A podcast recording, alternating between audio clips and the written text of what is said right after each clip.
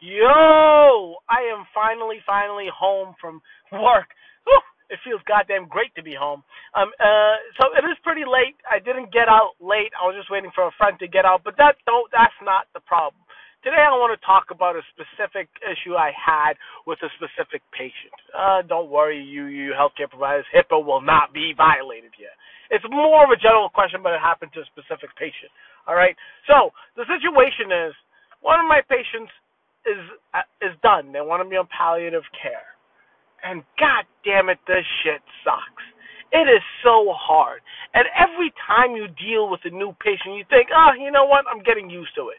But no, especially because I work at a, a rehab hospital, so the longer you work with the patient, those won't matter. You hate them, you love them, they're the best thing, they're the worst thing, right? Once they leave the hospital, when a bad patient, when a bad patient, when a patient you never got along with leaves the hospital, it's okay. You, you you're allowed to be happy. You don't have to love every patient you have. But I've noticed, in like the hearts of my hearts, like I don't care the relationship I've had with my patient the minute, the hour, the second I find out that they're switching from, you know, like I'm to rehab, I'm to get better to palliative care to hospice, that shit hurts.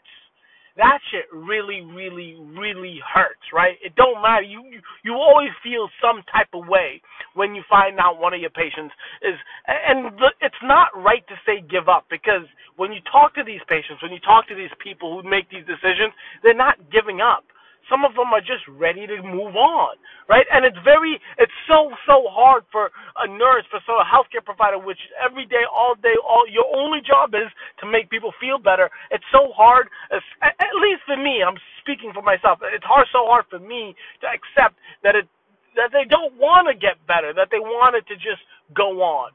Um, so for those who don't know, I'm just I, I've been a nurse for years, so no, I haven't dealt with this every day for the last 10, 15, 30 years. I don't, I have, I'm not experienced with this. Like I said, I've only worked at a rehab hospital.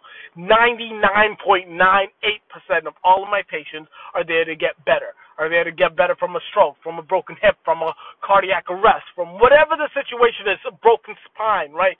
People come in here hemiplegic. They don't, they can't move any extremities, and their goal is to run a marathon. So when you have a patient that comes in and says, I'm done, I'm ready to move on, it's over, forget it, shit hurts. It really, really, really hurts. And yeah, I mean, I don't know, man. I don't know. Uh, for healthcare providers out there, please let me know how you deal with this.